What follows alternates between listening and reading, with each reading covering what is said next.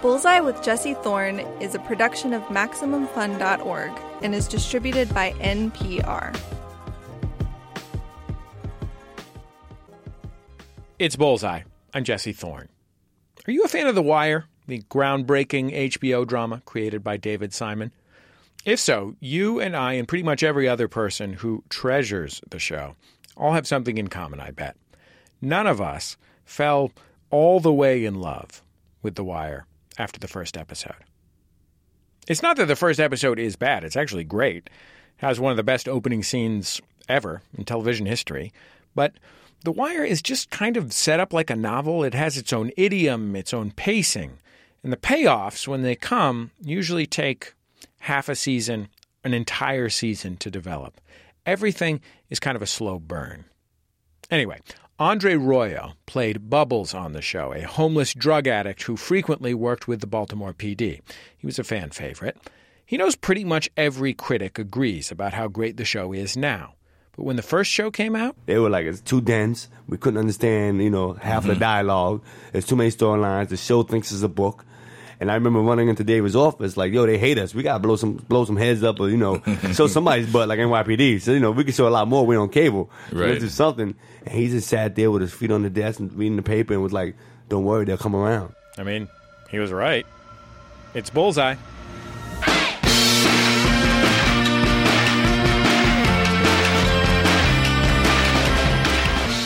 Coming up, we're doing things a little differently this week. We are dedicating an entire episode of our show to The Wire, one of the greatest TV shows in history. We'll hear more from behind the scenes on that great show from Andre Royo and from another one of the stars of the show, Wendell Pierce. He played Detective Bunk Moreland. The writing was so rich, it feeds on itself. You know, the writing and the acting was so rich, and the community that we created and the world that we created we created it so strong that it induced all this wonderful behavior and moments and stuff. You'll also hear from author Jonathan Abrams. He just wrote a book about The Wire. It's called All the Pieces Matter The Inside Story of The Wire. He knows more about this show than probably than David Simon, the creator. He says one of the most important goals that they had in The Wire was to get everything right, to make it look and feel real, all the way super duper double duty real. You know, one, The Wire always shot on location and they always shot in like real, real locations. So they would be clearing out like, you know, real drug needles, the set decorators would be, and then they would be putting in the fake uh, drug needles. so it, it really had that layer of authenticity to it. It's Wire Week on Bullseye. Let's go.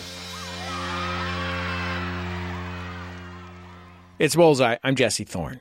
First up on our Wire special, Wendell Pierce and Andre Royo, two actors from the show. If you haven't seen the show, first off, come on, it's 2018.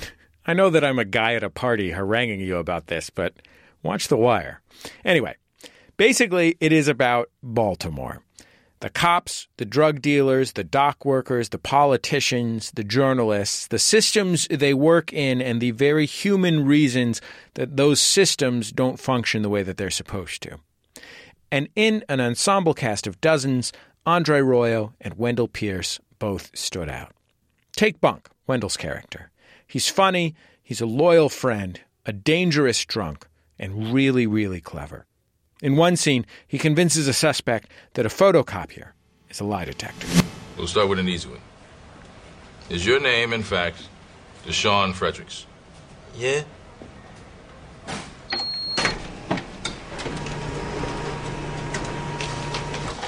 True. And do you reside, in fact, the 1200 block of Woodyear Street in West Baltimore?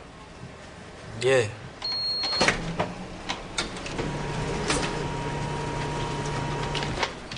True. And did you and Monell shoot your boy Pookie down on Carey Street just like Monell said you did? Nah, no.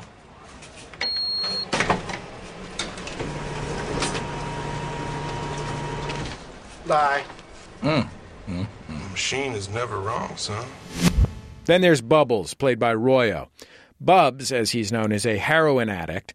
He's also a reliable informant for the police, and as the show goes on, he gets more and more complex. You meet his family, his friends, you see into his world. He hits bottom and he manages to come out to see the other side. Ain't no shame in holding on to grief. As long as you make room for other things too.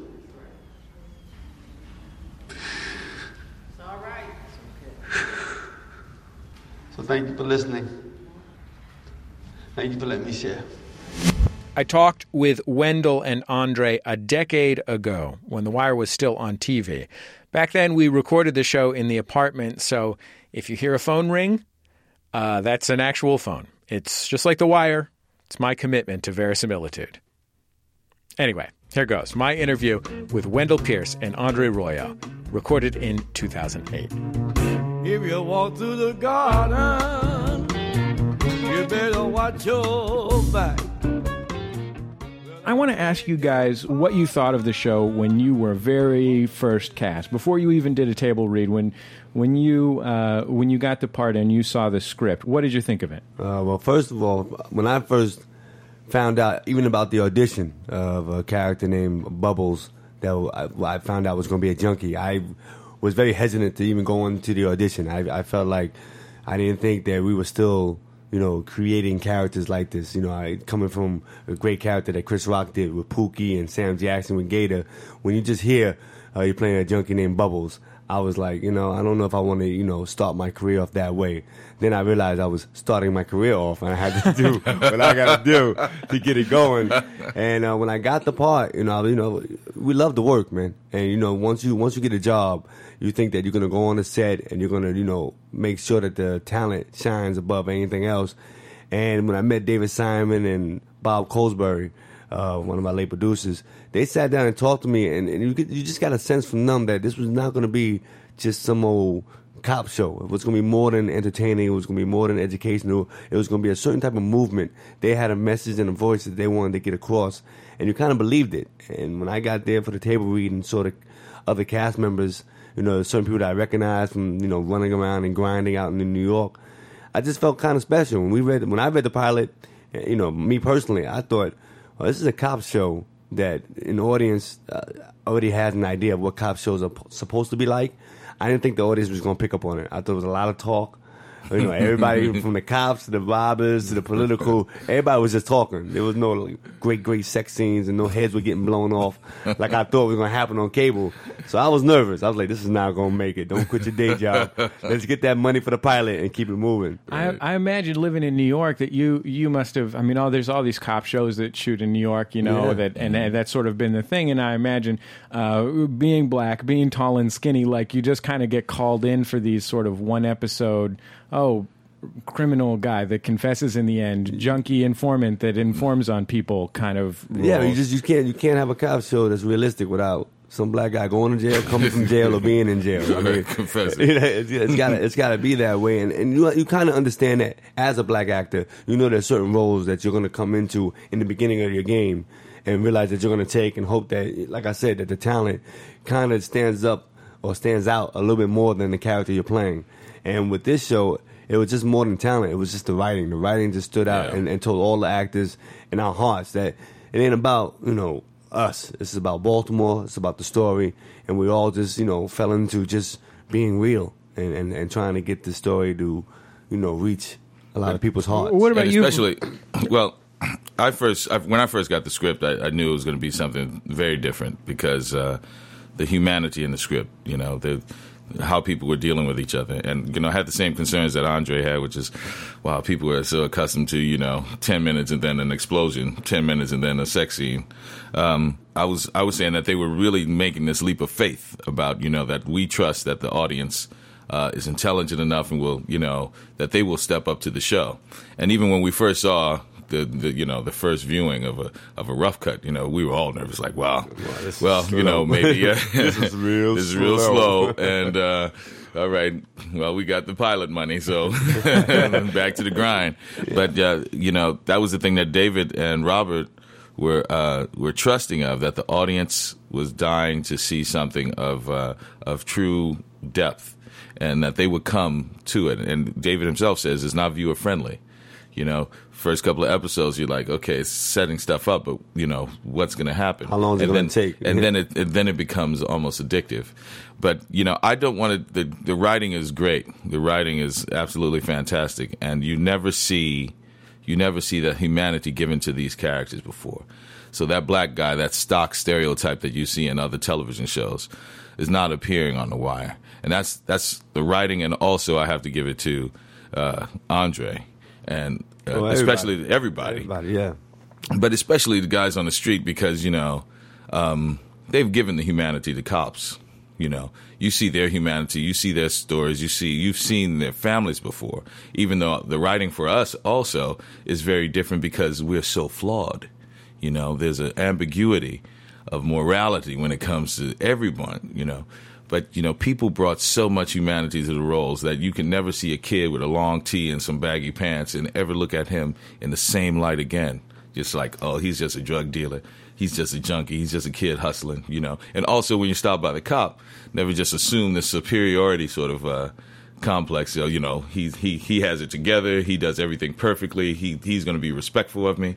You know, the, these are flawed people. So, when I first read it, I thought this is going to be something different. When I did the table read and saw the talent attached, then I said, man, I knew it was going to be special. And even before we started shooting, I remember one night we all just got together for drinks and hanging out in the hotel room. and just And people were just like, Yeah, listen, felt- man, don't let me, I don't want to drop the ball. I want to be there. It was like this team meeting. Yeah. Like, we, we're going to do something special.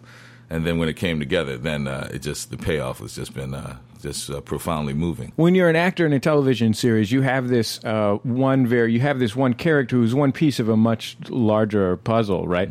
When did you first get a sense of the scope of the series, like not just on the small scale, but even on the on the big scale, the way that this, you know, It wasn't until after it aired for me because you know David, all the producers were very, very, uh, very, very committed to not letting us in. Yeah. you know, not giving us a head start of where the story is going or where the character arc is going to happen because they didn't want the actor, the actors to come up with some preconceived way of playing it.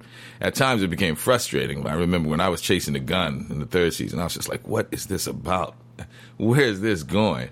You know, and the payoff was wonderful, but you know, while I was doing it, I was just so frustrated. You know, watching all these other great storylines happening, I'm like, and I'm chasing a gun. You know, so um, you, you didn't. For me, it didn't see the payoff until after, and then you're like, man, all the pieces come together.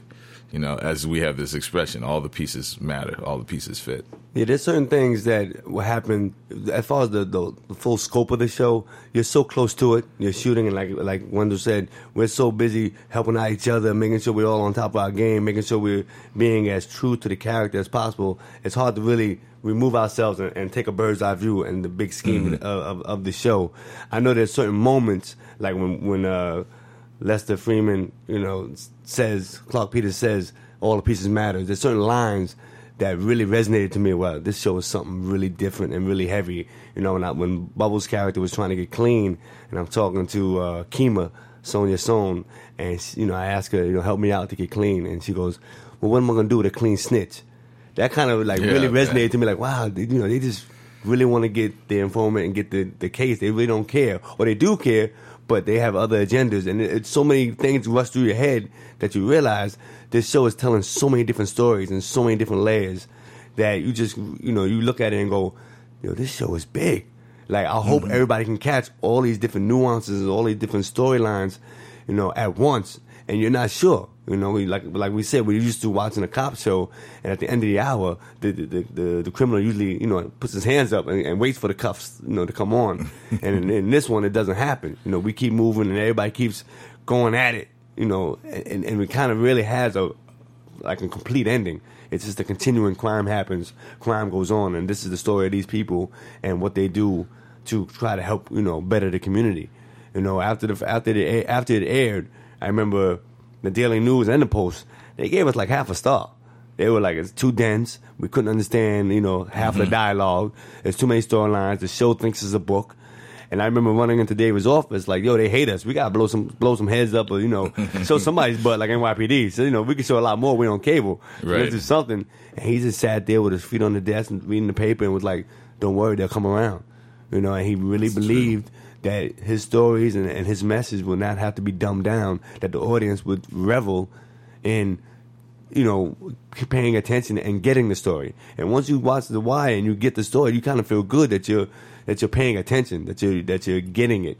You know? and, and it goes across the board. You know, Yeah. it just the demographics. Are, you, you couldn't put your finger on a Wire fan. You know, it's rich and poor, black and white, young and old, and like anything of, of real, real specialness, it all they always feel as though they're the only ones who really understand it. You know, a real a real Wire fan is someone who goes, "Man, I wish everybody could understand and appreciate it as much as I do." And as we go around the country and all, we we get to hear all the all the fans that we have, and uh, that's very special. You know, that's very special when when people feel as though it's speaking personally to them.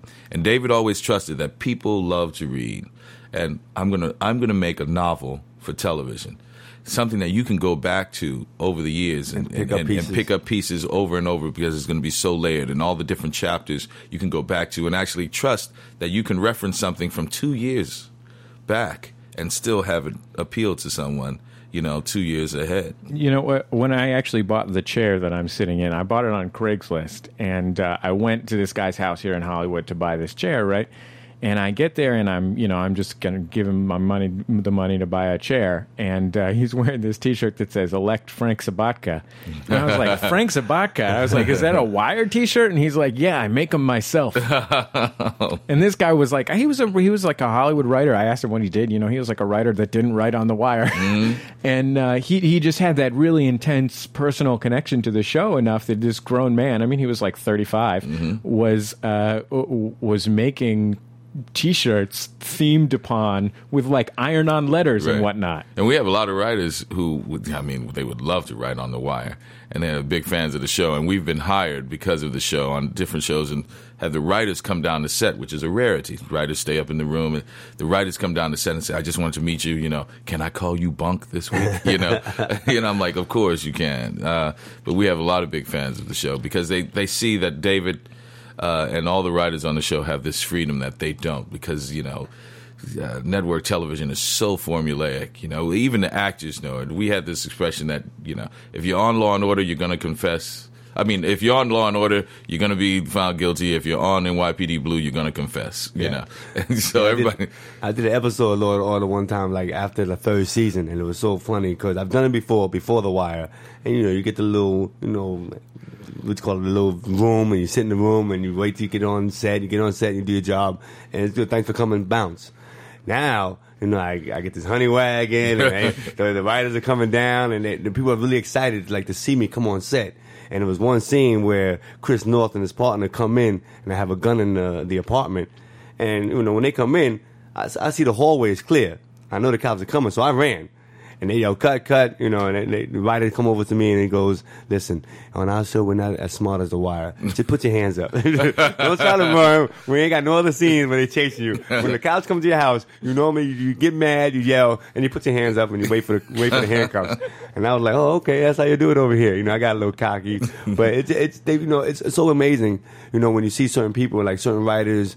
You know, if I go on a, a lot, you know, writers I don't even know their names. You know, and they just come up to me and introduce themselves and say, "Yo, your show was so fantastic. Your show was so great." And you forget sometimes. You know, even even after even even after I watch the show and I know it's good, you kind of forget who your audience is. You mm-hmm. know, you're so I'm so used to a certain type of audience coming like, "Yo, I love that scene." You know, with the with the drug dealers and everything.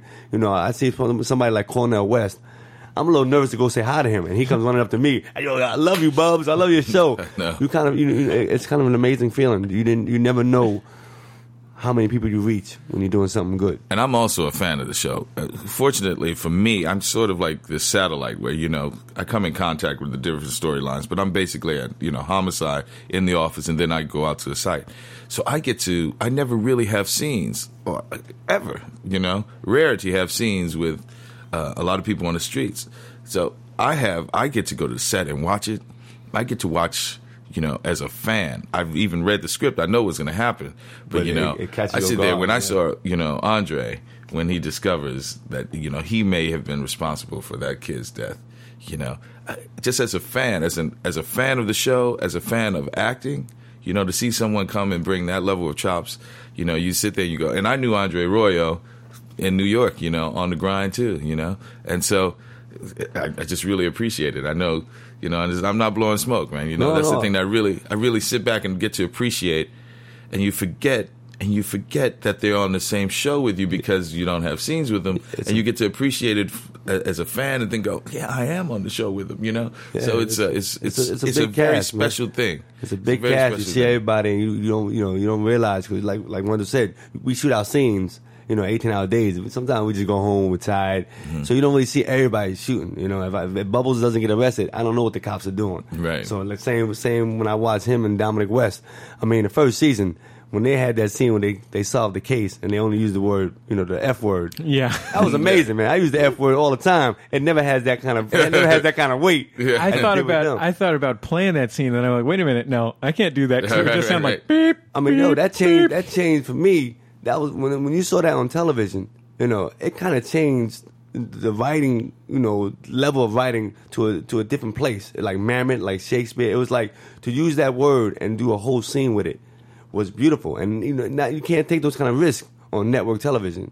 You know, and just seeing him with Omar. I mean, there, there's so many characters that you just you know you don't have scenes with, but when you're watching on TV, even like you say, even after you read the script, you're just amazed. You're like, wow, that's you forget. You're like, oh, that's my show. I'm on that show too. When I pop up, I'm like, oh, I forgot I was on this show too. Wow, because you know all the actors brought it. I mean, I think you know what's great about Baltimore, which is one of the best things about you know the show is shooting in Baltimore and it being about Baltimore and David Simon making sure that they bring they bring regular people from the streets within the scene.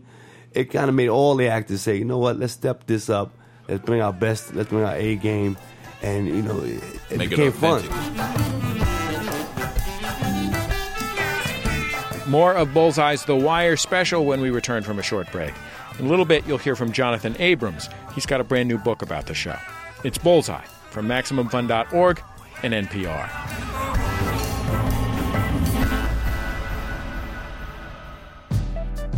This message comes from NPR's sponsor, Squarespace.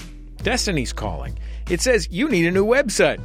Easily create a website by yourself with the help of 24/7 award-winning customer support. Head to squarespace.com/bullseye for a free trial. And when you're ready to launch, use the offer code bullseye to save 10% off your first purchase of a website or domain. Keep dreaming, but make it a reality with a website from Squarespace. Ever listen to the news and wonder, is there anything good happening out there? I'm Mindy Thomas from NPR's Wow in the World. And each week, Guy Raz and I take you and your kids on wild adventures to explore the most wow worthy news stories on the planet. Find Wow in the World on Apple Podcasts. It's Bullseye. I'm Jesse Thorn. We're listening to my interview with two greats from HBO's The Wire Wendell Pierce, who played Detective Bunk Moreland, and Andre Royo, who played Bubbles. One of the things that David Simon cares so much about the show is that authenticity. It's not necessarily like exact literal verisimilitude. Like it's obviously it's still a television program. You can still only have so many main characters, for example. But um, there's this core authenticity that is basically. I mean, it's almost the premise of the show. I mean, you you talked about it as humanity, like that these characters are humane no matter who they are, and I think it's one of the reasons why so many different types of people respond to the show. Um, I, I wonder if that if that feels like a, a burden on you guys as actors that you know that um, you, you know for example uh, when I saw your character on TV Andre and you know started coming back like it was like you know like I I grew up in a, in a neighborhood with plenty of junkies and um, sweater sweater vest that I'm wearing right now, notwithstanding. Um, and uh, I was that was the first time I ever saw somebody that was portrayed in that way humanely, and I can't imagine what it would would have, would have been like that if I had what it would have been like for me if I had myself been you know a junkie or in recovery. You know what I mean? Like that feels like it must be it must be in some ways a, a, a burden or at least a concern that you feel like you have to represent people in a, in a whole way. I, I feel this is. I can't speak for Andre. I feel as though the burden is happening now, that it's over for us. It, it- the writing was so rich; it feeds on itself. You know, the writing and the acting was so rich, and the community that we created, and the world that we created, we created it so strong that it induced all this wonderful behavior and moments and stuff. So it fed upon yourself. I mean, I remember the, actually this one scene I had with Andre where he was getting beat up by a cop in the first season. He was getting beat up by a cop. So I can't walk in the room and say, "How am I going to play it?" You know, I just I just had to be there Yeah. and react and try to save him. The, the level of the work was such that now, as I go out on calls and read this episodic, sort of expositional, just One, two dimensional character. two dimensional character. The, the burden is now because before we, I think we created a, a, a forum and a place to work where people had the freedom to have leaps of faith, and then the be. game just went to another level. Yeah, it was just it, you know I don't I don't look at it as a burden. It, it almost became like an honor, you know, mm. because there's so many characters like we we've been speaking about that aren't told in you know its purest way. It's told one two dimensional. Let's just get the story done. Let's just get to you know the ending of the of the show and the and the bang at the end. So when I was in Baltimore and we was you know hanging out, I was hanging out with junkies and, and, and guys were hanging out with cops. We saw humanity. We saw these guys talk and mm-hmm. have passion and have anger and have empathy all in, all, all rolled up in one. We saw the real people, and so now we have a chance to play these people. It'd be it would it would be silly for us to say, okay, I'm just to play this one part. I'm just to be this real hard cop all the way through, or I'm to be this real comedic, you know, skeevy junkie all the way through. That that that kind of just you know kind of cuts into just being artistic. You know, if you want to do it, you want to do it right. You know, I think David Simon. I heard him talking one time, and that was the one thing he said. You know, when they asked him, "What do you, what do you want them to say to you when this is all said and done? What do you want somebody to say to you about the Wire?" And he was like, "That I got it right." You know, not That's that it was great, not that you know we got all these awards or people thought we were the best show. Just that you know when somebody walks up to me and says, "Yo, you know, you playing my life, dog. I, I was that guy at one point, and you, you did it right." You know, a cop goes, you know, we cops when we got there, you know, we ask cops, you know, how they feel. They were like, "Yo, don't play us this way, or don't Yeah, make it, sure you man. don't do this. We don't all be doing over showing our butts. It ain't about who we sleeping with, you know." And we were like, "Okay." I think they probably do all show their butts They probably point. do. Yeah. Right. But the funny part was, when Was we, joking around. when we start showing how hard it was to solve a case, how a Mm-hmm. lot of things, red tape gets involved, and how some cops do get frustrated. And you know, you know, you saw the cops when they aired, they, they, nobody was mad. All the cops was like, "Yeah, you hit the nail right on the head." That's no, how I, I, feel. I, I, I literally was terrified of the real bunk. You know, I, I went out with him. We we hung out. I you know talked to him stuff like that. And one time, the first season, he came to the set, and in the distance, I saw him get out the car, kind of cock his head and put on a scowl, and I was like, and looking at what I was doing, and I was like, oh man, I'm not nailing it. I'm not. He he has issues with it. So I was literally for the past couple of years with only, you know, every once in a while talk on the phone, send a note, send it through mutual friends, and then someone said, "Hey man, you know Bunk is retiring." I said, "Yeah, I know." So I have to go. So I go to the retirement party, you know, and he's like, he he looked at me like the lost son, you know. There he is, and every, he was just so appreciative, man. Thank you for what you did for me. You know, everyone, you made me feel special, you know. And I said, man, you didn't need to do that. Look at your career. He said, but you nailed it. You know, you nailed it, and it was it was that was the payoff. That was my award. I don't need anything else. You know, that the real bunk at his retirement party embraced me like a son. You know. Yeah, people people would just really respect and appreciate honesty. You know, we all know we have different sides of ourselves, but once you see somebody playing or portraying what you do or who you are on screen, you know, you just want it to be honest. You don't want it to be glorified. You don't want to be belittled. You just, you know, you want to be able to look at them like looking in the mirror and say, "These are my flaws. These are my good points." And you know, this guy did it, you know, a great job. You know, I walked into Barnes and Nobles when I first came out in L.A., and this woman came up to me and said, "You know, I love what you do on the show, and I have to, I have to say, I can never look at a, another homeless person in the same way. You made me feel for them because normally, you growing up, me growing up in New York, you walk past them, and it, you, you don't even have any judgment about them. You just ignore them. They don't exist. They're invisible, and you know, they, we have to step back and go, they're human beings. And you know, when somebody said that to me, that was my award. That was my honor. Like, wow. I didn't know. I didn't know, or I forgot that television has that kind of impact. It ain't just to sit back and forget your problems. It's also right. an awareness to show you where the problems lie. And you know, I thought I thought that was fantastic. You know, and I think Baltimore has been a great help with that. You know, I have a lot of. There's one scene where you know I'm about to steal this copper off this truck, and I'm smoking a cigarette, and when the copper truck pulls out. I throw the cigarette away, and I, me and Johnny go, you know, hit the hit the hit the hit the truck and steal a copper. We yell, the director yells, "Cut!" And this, you know, this guy comes to me and goes, "Yo, you know, we never throw out our cigarettes, man. You keep the filter, you know, put it in your sock or something. And I was like, all right, cool, we gotta reshoot that. I gotta let's reshoot that. And, you know, it's those little, you know, those little things that you know they want you to do it right. You know, they're not embarrassed by it. They just saying, hey, if you're gonna do it, portray me in the right way. You know, let people know that you know I'm here. And I think that's brilliant, man. Let me ask you guys this: when I when I was uh, preparing for this interview, I read I read this long article that ran in the Times a long time ago, in between the Corner and the Wire, that was mostly about um, the the article was basically about how Charles S. Dutton, who had directed the Corner, and David Simon, who co-created or created it and co-wrote it. Um, sort of, they had very different ideas about the way that the racial dynamics played out in creating the show and how it played out on the set, and um, so on and so forth. And one of the things that Charles S. Dutton said was, and I, I copied and pasted it to my computer so I could say it. He said, I know that David Simon can visit and sit with as many black folks in the city as he wants to. They can pay the families to get the stories. They can listen and walk around with dope fiends. They can write about murders, and they still won't know a damn thing about black people. Not this, you know, this, indicating his. Uh, self and who- he is. He says, I know the pulse of this. I know what people think the minute they walk out of the doors. I know what mothers feel when their sons and daughters walk out of the house to go to school. I know what it feels like to kill somebody. I know what it feels like to get shot. I know what it feels like that uh, people are looking to kill me. I don't know. I don't have to show up as a crime journalist after the fact. And there's this.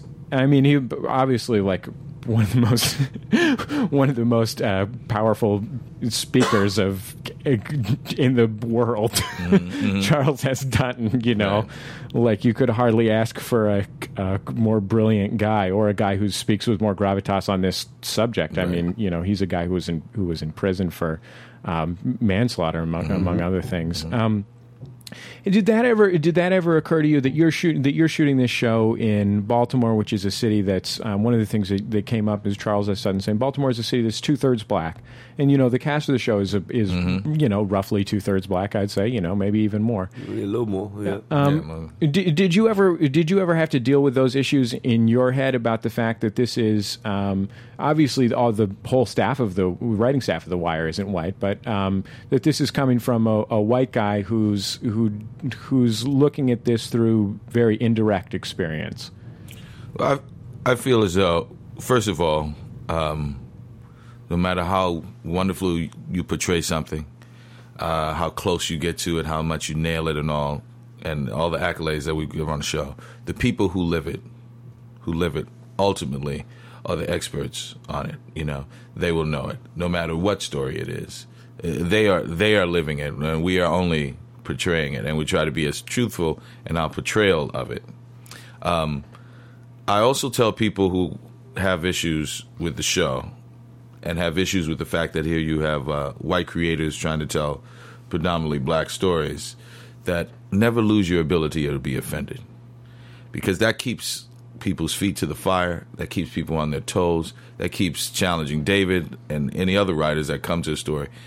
Uh, don't lose the ability to be offended. I heard I read you mentioning that in an interview as something that uh, Jesse Jackson said to you on the set of Get on the Bus. Uh, uh, we were actually uh, we were actually rehearsing for Get on the Bus, and it was at the time uh, uh, we they were they were protesting the lack of black representation in the Oscar nominations, and and actually when he said that, that was the one thing that really struck me. And I said, you know, that that's a vigilance that we should always have. You know, never to be offended.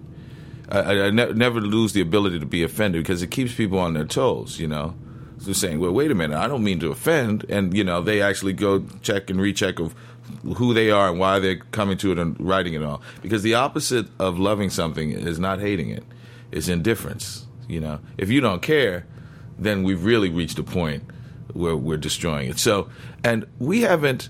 We have it, we've had our issues too over the past five years. I'll never forget one thing that uh, really grabbed me and Sonja Sohn especially brought it to David's attention. When David mentioned, we asked him about uh, someone's murder, and he says, "Well, I, well, you know, why would you do that?" And he said, "Well, there's no hope." And we we all took great offense to that. You know, don't. If it, if there was no hope, you wouldn't even have a cast here. Yeah. You know all the stuff that the people we've gone through. You know, so don't. You know, how dare you say that? I mean, and and you know, and, and uh, I remember Sonja brought it to my attention, and it was uh, it was something that you know, she she had every right to say, and she knows, you know, she really got on David about that. You know, we took issue with that, um, and so it's it's a constant it's a constant checks and balance. You know that should go on. So I'm glad that the de- I'm glad that the debate is constantly tabled. You know that that it's constantly on the table, so that we will never take for granted the way we portray um, uh, people who uh, who have uh, and, and uh, who have gone through what no no one should go through. You know, an underclass that was created by institutions and individuals that you know people who have been victimized. You know, so that's that's I I, I embrace what Charles is saying because uh, that's where that that's where it comes from. There's another side to to what he said, which was uh, that even uh, in the in the moments where he felt like there was nothing wrong, where it was felt real and true, it also scared him a little bit or upset him a little bit because he felt like he was uh, giving something away. That he was like uh, that by doing this. I think he. Um, I, I, can't remember the uh, an analogy that I can't remember the analogy he drew, but it was someone who had. Um, you, don't, you, don't, have that. You don't have that analogy posted in your computer. no, I should have saved that analogy. Um, but uh, it, it, was it was a, a, moment in which, gosh, I think it maybe he said it was Dionne Warwick had had left a production of um, of an August Wilson play. Maybe it was Fences or uh, something like that uh, because she felt like she felt like it was so real and that the people that it was being presented to were white people and it was like she I think the word she said was it's like they're giving away our secrets or something mm-hmm. like that. Do you ever do you ever have that feeling? I I, I never had that feeling. Um, you know, and I'm as not as well into the game and politics and all that stuff. So I don't want to, you know, Wendell Pierce is the man to really answer these type of questions. But I, I, I, will say I never felt, you know, I, I never felt like we were giving any secrets away on the, on on this show. I mean, I never really. I mean, it was a it was a, a social and a class uh, type of story, poor and and rich. You know, people who got mad and say, "Oh, they, are betraying blacks as junkies and as drug dealers," and I was like, "Yeah, but we got black lieutenants and we got a black mayor," and I, I thought we had a a pretty good balance of you know positive. I mean, and even the positive had negative sides to them. So I just thought we were just telling a story. You know, I think Charles Dutton is 100 percent right.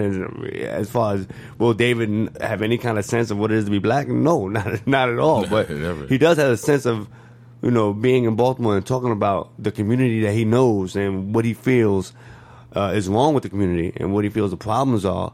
And I, I, thought that's what we were talking about. I thought we were just talking about the destruction of this community that happens to be, you know, mostly black, but it, it's the same problems in, in, in certain poor white communities. And then also to get your points across, you always the more the more specific you are, the more universal your themes become. You know, uh, I, I, there was this little socialite that I met in New Orleans recently who come down who was talking about The Wire, and you know, she's she's talking about how she really didn't get into the show, and everybody kept talking about how great, how great, and then all of a sudden the kids came on. That's right. And immediately she was just like, "I know the I know kids." Hey, you know, care about and kids. she knew. She uh, everything became so clear to her, you know, because the humanity in in childhood and the evolution of childhood and coming of age. You know, you know I, I, that was the, that was the thing in the fourth year that just impacted. I think that's why even more people came on board because the the, the, the coming of age story in childhood is so universal. You know, theirs became specific. You know, ours was, you know, is someone going to turn and go into the trade or not? Is as much as you know as as as prof, as a it's a profound thing to someone who never even faced those choices who may have been their choices may have can I ask the, the pretty girl out to the dance you know? But they understood immediately what those choices had to be and how devastating they can be yeah. for you know? The influence. So, yeah the influence, the influence. The so the, the more specific you are the more universal it becomes. I think that people's reaction to are they giving our secrets away comes from a historic perspective you know everything that African Americans and people of color have contributed to the human dis- discourse has always been stolen. You know, we, go back to the Greeks. You know what I'm saying? Uh, There are some people that believe, I think it's Socrates really didn't exist. Was actually this African cat that Plato got most of his stuff from and then created his great teacher. Uh, you do the research and See, figure I out. told you, I told you about. it gets real But- deep. I told so you. you know, I mean, you know, Duke Ellington even said, you know, they were sitting around and said, "Why do we call this jazz? We should call it Negro music, and no white dude would ever want to be the king of it." You know, so what happens is that that humanity has been and our co- contributions to the human discourse, just like our contributions to what we're talking about in Western civilization, has never been accredited to us. And so when people see that, they go, hmm, there's there's that fear. Well, maybe we shouldn't have said that. Maybe we shouldn't have exposed ourselves because also it's been manipulated. Manipulated, you know. You know, everyone now loves Muhammad Ali. Everyone. I remember. I remember when people were like, "Frazier, kill him, kill that communist." You know, Right. I mean, they hated him. They hated Muhammad Ali. So there's revisionist history. I live in the South where you go on the tour of the plantations, they don't discuss slavery. They literally say the house was built in 1832, and when the Smith family from New Orleans bought it in 1930, you'd be like, hold it, hold it. you just skipped the whole generation. You know, or the servants stood over here. When you say servants, you mean slave, right? Yeah, yeah. You know, I remember one time I was on a tour and the people would turn to me after everything she said because I challenged her so much. They're like, "Well, is that right?" You know, I'm like telling people about the whistle walk. What's that? Yeah, we had to whistle with the food coming from the kitchen to make sure we weren't eating it. That's why it's called a whistle walk. It's a, but now people thought the whistle walk garden and plantations is someone. Oh, the flowers are so pretty. Let me whistle. You know, you know so uh, you know, and that's what people are responding to. But we should never be afraid we should never be afraid to be private in public because that's what art is all about, especially acting. Great art is to be private in public, you know, and that's when they tap into that authenticity that Mr. Dutton was talking about in August Wilson plays. That's where that fear comes from, you know, like, oh my goodness. But it's the best explanation of who we are and our humanity that is undeniable. So it's the best defense against someone stealing our creativity. I want I want to ask each of you guys uh, uh, uh, some things that are sort of separate from each other. The themes of um, the themes of the uh, city of Baltimore, I know, are particularly resonant for you, Wendell, because you're from New Orleans, a city that had a lot of the same problems that Baltimore has, even before there was a devastating hurricane. Right. Um, tell me a little bit about uh, tell me a little bit about how the themes are particularly resonant for you as a as a New or- New Orleanian. Yeah, New Orleans. Um, it's the same socioeconomic things that are happening. You know, a black city surrounded by affluent, a poor black city surrounded by affluent white suburbs, where people come into this great port, make their money, and aren't uh, and aren't uh, forced civically to to pay that city for the riches that they bring. So they take it out to in Baltimore, they call it the county, and then they build up these wonderful neighborhoods and go, oh, they look back at the city and go, oh, why is it so such in poor shape? It's awful. I said, but you came to my house every day, made your money, and didn't even leave a tip on the dresser. You know, slept with my wife, drank my food, and split. You know, that's a, that's what, and that's exactly what New Orleans is all about. You know, um, they look at the city and see see how poor it is, and you know they spend so much time lobbying against any education reform. You know, privatized prisons. You know, you can literally call the sheriff and and have two guys come and cut your lawn for a dollar fifty an hour. You know, in any parish in Louisiana, privatized prison. So you know, you see the politics that are set up to keep an underclass because it's modern day slavery. You know, um, culturally, a bar on every corner and a church on every other, which is so New Orleans and so Baltimore. You know. Um, and uh, a, a rich cultural city like that, uh, and, and I think it comes from the fact that it, it's a port city. You know, they love to party, like New Orleans likes to party, or maybe we just like to party in the cast because we we certainly party. Um, so and and and the politics of uh, the politics of keeping it underclass because so many people benefit from it. I saw those similarities in New Orleans. Coming from the Bronx, you know, I never really heard about Baltimore. And when I did hear about it, it was just like this little city that people just forgot. I mean, most of my boys and people I knew, you either go to D.C. or you go to New York. And so there's a place in the middle that just people drove by. And it felt like when I got out there, you know, I've seen projects before, but this felt a little different. This felt like there was no sense of, you know, people being looked after or just or the abandonment uh, issue was really uh, really strong out there, and it amazed me, you know, because not that we felt that much in the Bronx, but in the Bronx, you know, there were certain moments where we were talked about our, our name buzzed, and when hip hop came out and everything, we kind of buzzed, and then all of a sudden, Manhattan became so big of a place to be that when people talk about New York, they they really just talking about Manhattan. They're not talking about the Bronx. They ain't talking. They're not talking about Queens, but they just talking about Manhattan. So you know, there has a, there's a sense of abandonment in, in a lot of projects in, in the Bronx where you know you just don't feel like people care about it, and I think that's what resonated with me in Baltimore. Uh, so that was the things that I, that kind of connected me more and more with uh, the character and, and with the streets and with the, the show itself. When you walk through the garden. Andre Royo and Wendell Pierce from 2008. You can see Andre Royo on the Fox series Empire.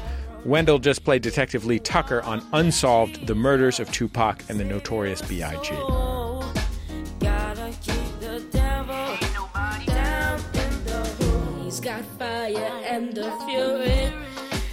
It's Bullseye. I'm Jesse Thorn. This week, we're dedicating an entire episode to one of my favorite TV shows of all time. Maybe Mm, hard to say, but maybe my favorite TV show of all time, The Wire. Next up, Jonathan Abrams. Jonathan is an award winning writer for the Bleacher Report, and before that, he wrote for Grantland, the LA Times, the New York Times, and others. He got obsessed with The Wire when he caught an episode in the show's fourth season. That was 2006. He turned his obsession into a new book, which is out now. It's called All the Pieces Matter The Inside Story of The Wire. It's an oral history of the show as told by the actors, writers, directors, and other people involved in its creation. Short of talking with all of those people yourself, it is one of the best resources out there if you want to learn more about the show. The title for the book comes from one of the most memorable scenes in the show's history. Let's take a listen to it. You're about to hear from two detectives. They're sitting in front of a computer. There's Roland Pryzbylewski, who is a new cop who has gotten his job through nepotism, basically, and Lester Freamon, who is a smart and very careful veteran. They just finished listening in on a phone call between two people that they suspect are drug dealers. Pryzbylewski just marked the conversation non pertinent. Non pertinent? How do you log that non pertinent? No drug talk? They use codes to hide their patron phone numbers. And when someone does use a phone, they don't use names. And if someone does use a name, he's reminded not to. All of that is valuable evidence. Of what? Conspiracy. Conspiracy? We're building something here, Detective. We're building it from scratch. All the pieces matter. Jonathan Abrams, welcome to Bullseye. It's great to have you on the show. Hey Jesse, how you doing? I'm so excited to talk about The Wire. I will take any opportunity. Me too, my friend. um, so uh, I guess as good a place to start as any is is this: is The Wire the greatest dramatic television show ever made? Yes, that was quick. Yeah, I know, right? Usually somebody would build to that, but I figured, you know, let's let's kick it off. No, I mean it is, and I think when you look at it in the grand spectrum of shows that it helped usher in as far as long form narrative storytelling goes, uh, Breaking Bad and, and Mad Men, I think The Wire really opened the doors for shows along those lines. So, yes, I put it ahead of all of them in the pantheon of great television shows. Here's kind of my perspective on it is I don't think that The Wire is a flawless show, and there may be other more perfectly burnished dramatic television programs. Um, I mean, I love Mad Men too. I have to admit, I haven't seen The Sopranos. I know people love The Sopranos. Sorry, Sopranos fans. But I, I think that the thing that distinguishes it is it is so rare for a television show to have such extraordinary ambition and deliver on that ambition so capably. Um, and that was something that was essentially new to dramatic television series, at least when The Wire started. What what was the goal of The Wire, according to David Simon, its creator, with whom you talked extensively for the book? I think he wanted to create a show that focused on arguments, that focused on these institutions, the police department or middle schools or politics, and really hold a light to these institutions that we look on for a lot of public services and make the argument that, hey, maybe there's better ways we can do it, or maybe these institutions don't always hold the individual's best interest at heart, or why do we put so much faith in these type of institutions? And, you know, The Wire is a show that really toed the line as far as being educational and really entertaining. And I think if you watch it on first glance, if you just watch it and don't really know the backstory, you don't know what David Simon is aiming for, then the whole education part of it can just go over your head because the show is just so entertaining. So I think you need to watch it more than once to really uh, gain the full spectrum of what he was aiming for. How did you come to The Wire? So I had a friend who was on me to watch this show, watch this show, watch this show, and I finally caved in. So I missed the first couple seasons, and season four was actually the first season that I saw on HBO in real time, and then I couldn't go back fast enough to watch the rest of the series. What was the thing that your friend told you that uh, convinced you that you should give this show your time?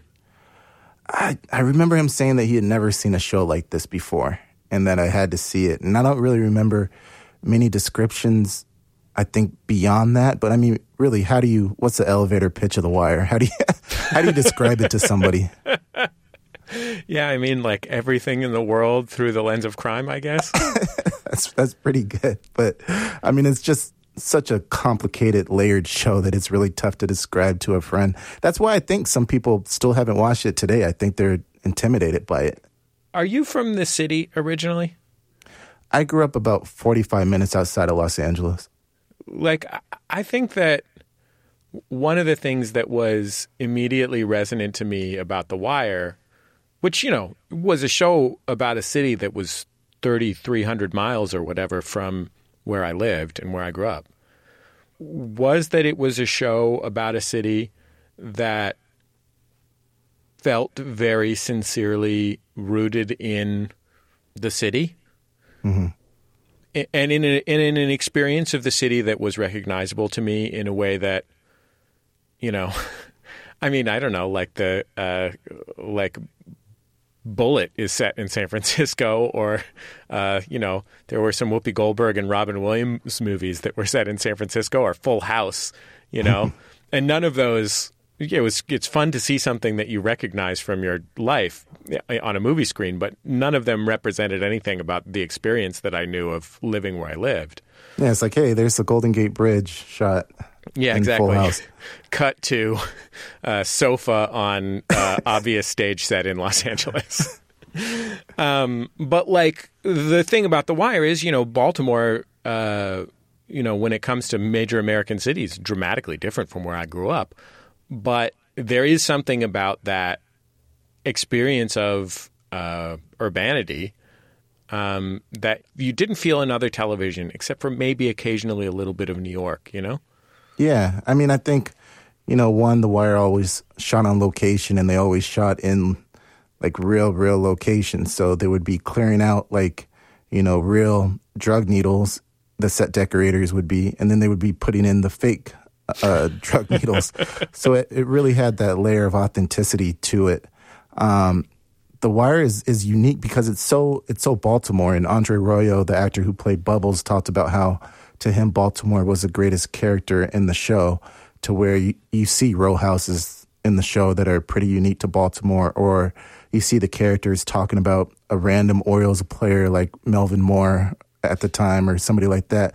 But at the same time, I think the story that The Wire was trying to tell is so universal. So, you know, parts of it is applicable to places like New York or Los Angeles or other really urban cities. And to toe that line is just remarkable to me.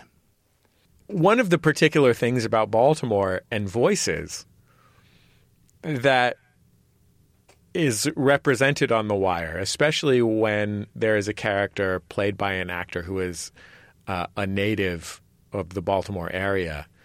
Somebody like uh, Felicia Pearson, who played Snoop on the show, or um, or Robert Chew, who who played Prop Joe, who was kind of a, a rival drug gang leader slash um, drug drug gang United Nations head. um, is that a Baltimore accent is one of the most utterly baffling to people who are not from Baltimore or the Mid Atlantic. like right up there with Philadelphia, there are these like compound vowels that you can't even believe that's a real person talking if you're from, you know, Cleveland or uh, Los Angeles. it's it's very very original, right? Like um, for somebody like Snoop, you're just like for somebody who's not from Baltimore. I remember thinking like, what in the world did she just say? And that was before you could rewind the TV. So I mean, it took so long to be able to really actually pick it up and understand her. More bullseye after a quick break. The Wire never won an Emmy, not even one Emmy. Greatest television show of all time. No Emmys. Did you know that?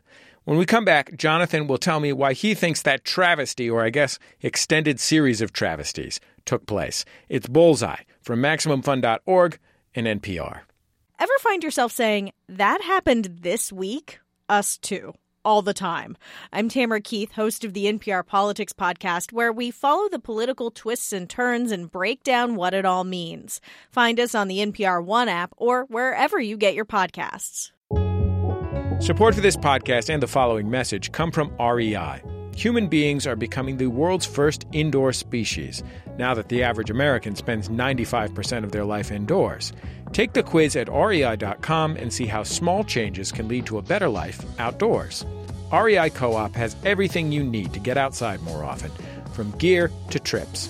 REI has been sharing their passion for the outdoors since 1938. Visit rei.com or your local REI store. Welcome back to Bullseye. I'm Jesse Thorn. It's a special episode this week, an entire show dedicated to HBO's The Wire. My guest right now is Jonathan Abrams. He just wrote a book about the show. It's called All the Pieces Matter The Inside Story of The Wire. Someone asked me on Twitter when I mentioned that you were going to be on the show that they wanted me to ask you, and I thought it was such a wonderful question. Do police officers in Baltimore really say police? You know what? That's that's a good question that I'm not even sure of. But so much of that show is layered in truth that I would imagine that that would be the natural dialect for a lot of them. When you talk to the cast of the show about making the first season on location in Baltimore before the show had any reputation, what were the things that they described to you? What did they think they were doing? So, first of all, everybody, nobody thought that the show was going to get picked up. they were wondering what in the world was going on in the pilot. There seemed like there was too many characters and they didn't know where the heck this thing was going. But they were excited because for a lot of these guys, it was their first time working on anything major. If you think back to it, you know, nobody had really heard of Idris Elba or, or, Michael B. Jordan or a lot of the cast before The Wire. Um, so they were they were excited, they were hopeful, and I don't think it took them before too long where they realized that they were working on something special. I think um, Joe Chappelle, who was a director, remembers being with a lot of the actors in a room where the show hadn't aired yet and they hadn't seen the episodes, but they were already working on episode five or so. And one of the actors asked Joe if he thought that the show was actually going to work. And Joe had seen the episodes to that point, and he was like, "Yeah, this is going to be something special." Something that I read in your book, several of the veteran actors uh, say, was that for a lot of the African American actors, they'd never been in a big show where there were a lot of other African American characters. I mean, somebody, I can't remember who it is, says, like, well, you know, I mean, I'd had an African American wife on TV before, but to have a bunch of different kinds of African American people on the show was a big deal at the time. Yeah, and honestly, that was one of the things that originally drew me to the show when I watched that fourth season for the first time. And it's not just African American characters, it's just showing so many different dimensions of a character and having the characters be you know, high up in the police department and uh, in the mayor's office and uh, also on the streets and be sophisticated criminals, not just out here racking up bodies, but trying to almost be a legitimate business in the way that they go about doing things. And I remember one thing Reggie Cathy told me, um, the great actor who recently passed, who was on the show, was that he said that every time he had gone to Hollywood, he would go out to audition for the one black part where it would be just this one dimensional black character where he was just the uh, outstanding citizen because everybody wanted to have that one black role model on their show to where he came on the wire he was able to show all these different dimensions and have these uh, great one-liners with the character that he played uh, norman wilson the mayor's aide and that was something new for him and i think something that a lot of those actors appreciated in real time what else was different about The Wire right from the beginning? So, I think probably one of the biggest things that really stood out to me from reporting the book was just how much of The Wire was sourced from real life, which was basically everything um, from David Simon and his co creator, Ed Burns, from their professional careers. So, everything you're watching in that first season was based off of a a real life criminal investigation that David Simon reported on and, and Ed Burns actually policed. And to be able to put that into such a dramatic narrative storytelling format is special to me. I think that a lot of people have often compared The Wire to a novel. They've also often compared it, I think, pretty aptly to classical tragedy. And the element that is so important is that the uh, the tragedy is that the systems are broken, right? The power is outside of the characters mm-hmm. ultimately. It is built in, right? Like the world is sad because of things that are beyond the character's control. And that's like significant when you're talking about I don't know, like Achilles or something like that. But it's particularly significant when you're talking about the kinds of characters where typically the conflict in a story about them is about characters rather than systems because mm-hmm. You know police officers and people committing crimes when they are dramatized you know they are dramatized in personal ways that suggest one is that that necessarily then suggest one is the good guy and one is the bad guy right? Because that's where the drama comes from. Exactly.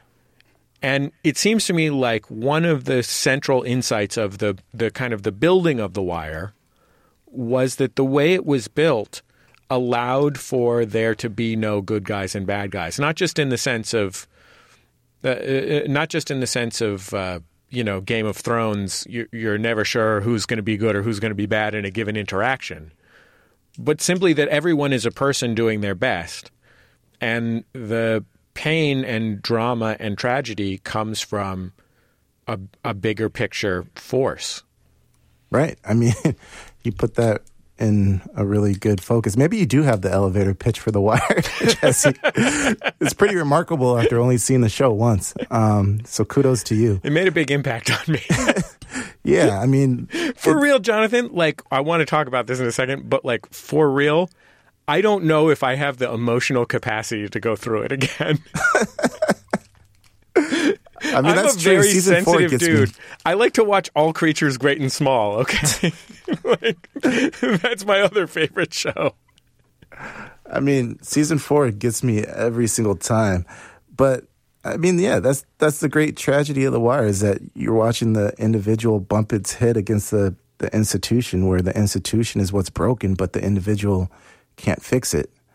Um, so you see somebody like McNulty bumping his head against the police department uh, institution institutional ways, or you see Prez Belusky trying to make an influence in a kid's life and as a teacher, and that not really having an impact, or you see somebody like Bubbles struggling throughout the whole series, and you know at the end of the series, you finally see that little glimmer of hope with him going up the stairs, but there's there's not a lot of victories in the wire. I mean, uh, and it's uh, to sum it up, it's it's a show of uh, of disarray and, and despair, and you're trying to figure out, hey, are we even viewing these institutions the way we should be? I want to play a clip from the first season, the second episode of the first season, that features D'Angelo Barksdale, who's the leader of the uh, criminal conspiracy that is the subject of the investigation in the first season. And you're right, he's an absolutely breathtaking character, just an amazing character and brilliantly played. And so in this scene, there's two kind of teenagers uh, who are in the gang. They're just basically street level dealers at this point and they're sitting there with their boss, D'Angelo. And one of the guys who's a runner, whose name is Wallace, is eating some chicken nuggets. And um, he offers some of his chicken nuggets to D'Angelo, who's his boss. And Wallace, kind of in passing, says, Man, whoever invented chicken nuggets has got to be rich. Let's listen. You think you get a percentage? Why not? Please, the man who invented them things, just some sad down at the basement of McDonald's to make some money for the real players. Nah, man, that ain't right. Right? It ain't about right. It's about money. Now you think Ronald McDonald gonna go down that basement and say, "Hey, Mr. Nugget, you the bomb. We selling chicken faster than you can tear the bone out. So I'm gonna write my clowny name on this fat check for you." And the who invented them things still working in the basement for regular wage, dicking us some to make the fries taste better, some like that. Believe. that dude said his clowny name. But it really speaks to the fact that, like, right from the very, very beginning, it was a show about systems. Yeah, and the template that life isn't always fair. I mean, D'Angelo had some great speeches to to those kids. Um, you know, when you when you said when you were talking about a speech, I thought you were going to play the chess speech, uh, metaphor speech, which is also an incredible written piece of dialogue. But yeah, that that one is really really good too. I think it's fair to say that The Wire is the best television show ever to not win an Emmy. Yeah, without a doubt. How did I remember? I remember when that was happening, and I was watching The Wire tearing my hair out. How could this possibly, possibly be real? How could this be happening? so, how did that happen? How did the greatest television show of all time not even win a Emmy? I mean, I think at the time you had The Wire wasn't a Hollywood production. It was made in Baltimore by people in Baltimore, and it was a, a show that wasn't a Hollywood show. And I think you know, David Simon's argument and some of the people's arguments from the show was that people almost looked at The Wire as a documentary, and that it wasn't a television show; it was more of a of a documentary. And you know, it, it's not a reflection on The Wire or their, the work that they produce; it's a reflection of the voters and what they ignored. I was grateful to read that Lance Reddick told you I met Lance Reddick back backstage at a show one time, and I was like, I was so geeked out to meet him, and uh, I was so grateful uh, to read him say that he would just be mad about that for the rest of his life. I love that honesty too, because uh, most of the other people were like, uh, you know, it's it doesn't bother us. We weren't doing it for any type of awards, and you know, David Simon says that he he wasn't doing it for any type of awards, and here comes Andre Royo saying that yes, we need to be recognized because we need it for our next jobs and it gives us a balance. Or here's Lance Reddick saying that, yes, I'm pissed off about it. I'm still pissed off about it. How you dare you even ask me about that? uh, and that dude is intense too. like that dude is intense. I mean, he's much w- warmer and nicer in real life than he is on screen. But who boy, that guy's like 50 years old and he's yoked. And I know. and he's got those. And he's got those fire eyes. I think it's in his contract that every show he does, he has to take off his shirt at least once. Dude, if I was the, if I was as yoked as that dude, all I I would be I would be doing courtroom scenes with my shirt off if I was as yoked as that guy. How do you think that The Wire changed television and our culture? I mean, just purely on a television spectrum and ushered in long form storytelling. I think The Sopranos started doing that to a degree, but I think the way The Wire did it had a lasting influence to where, you know, even for a show like Walking Dead, uh, that has a, a narrative storytelling format, and you see all these Wire characters on that show, and it's because the showrunner was such a huge fan of The Wire, and The Wire inspired him. So I think it really helped usher in those the prestige television era uh, that we're steeped in today to you know, to be honest, we have too many choices of what to watch nowadays.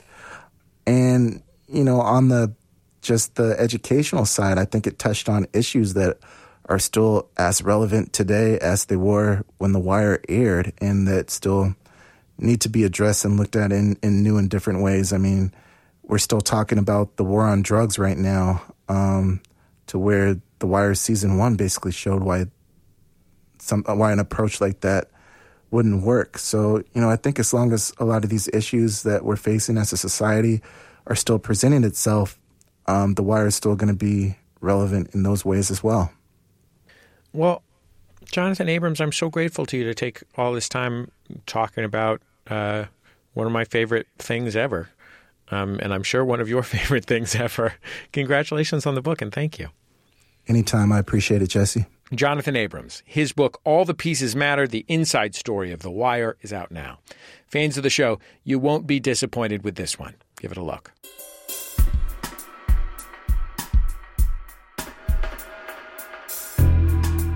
That's all for this week's Bullseye. Bullseye recorded at MaximumFun.org World Headquarters overlooking MacArthur Park in beautiful Los Angeles, California, where this week we spotted an apparently non ironic rollerblader. Kudos to you, sir. This show produced by Speaking Into Microphones. Our producer is Kevin Ferguson. He had help from Casey O'Brien. Production fellows for MaximumFun.org are Jesus Ambrosio and Shayna Deloria. Our senior producer is Laura Swisher. All our interstitial music is provided by Dan Wally. Our theme was recorded by the Go Team and provided to us by Memphis Industries Records and by the band. If you'd like to hear any of our past shows, all of them are free. Just go to MaximumFun.org. And while you're at it, check out the Bullseye page on Facebook. We share all of our interviews along with clips and highlights and news from the world of culture. Like uh, this past week, the Prince Estate put out the original recording of Nothing Compares to You, which was both an incredibly auspicious moment and a little disappointing for me because I had a bootleg MP3 of it, and now I'm not that special. Anyway, The Outshot will return next week, but suffice it to say, this week, go watch The Wire or rewatch The Wire. I guess that's about it. Just remember, all great radio hosts have a signature sign off. Bullseye with Jesse Thorn is a production of MaximumFun.org and is distributed by NPR.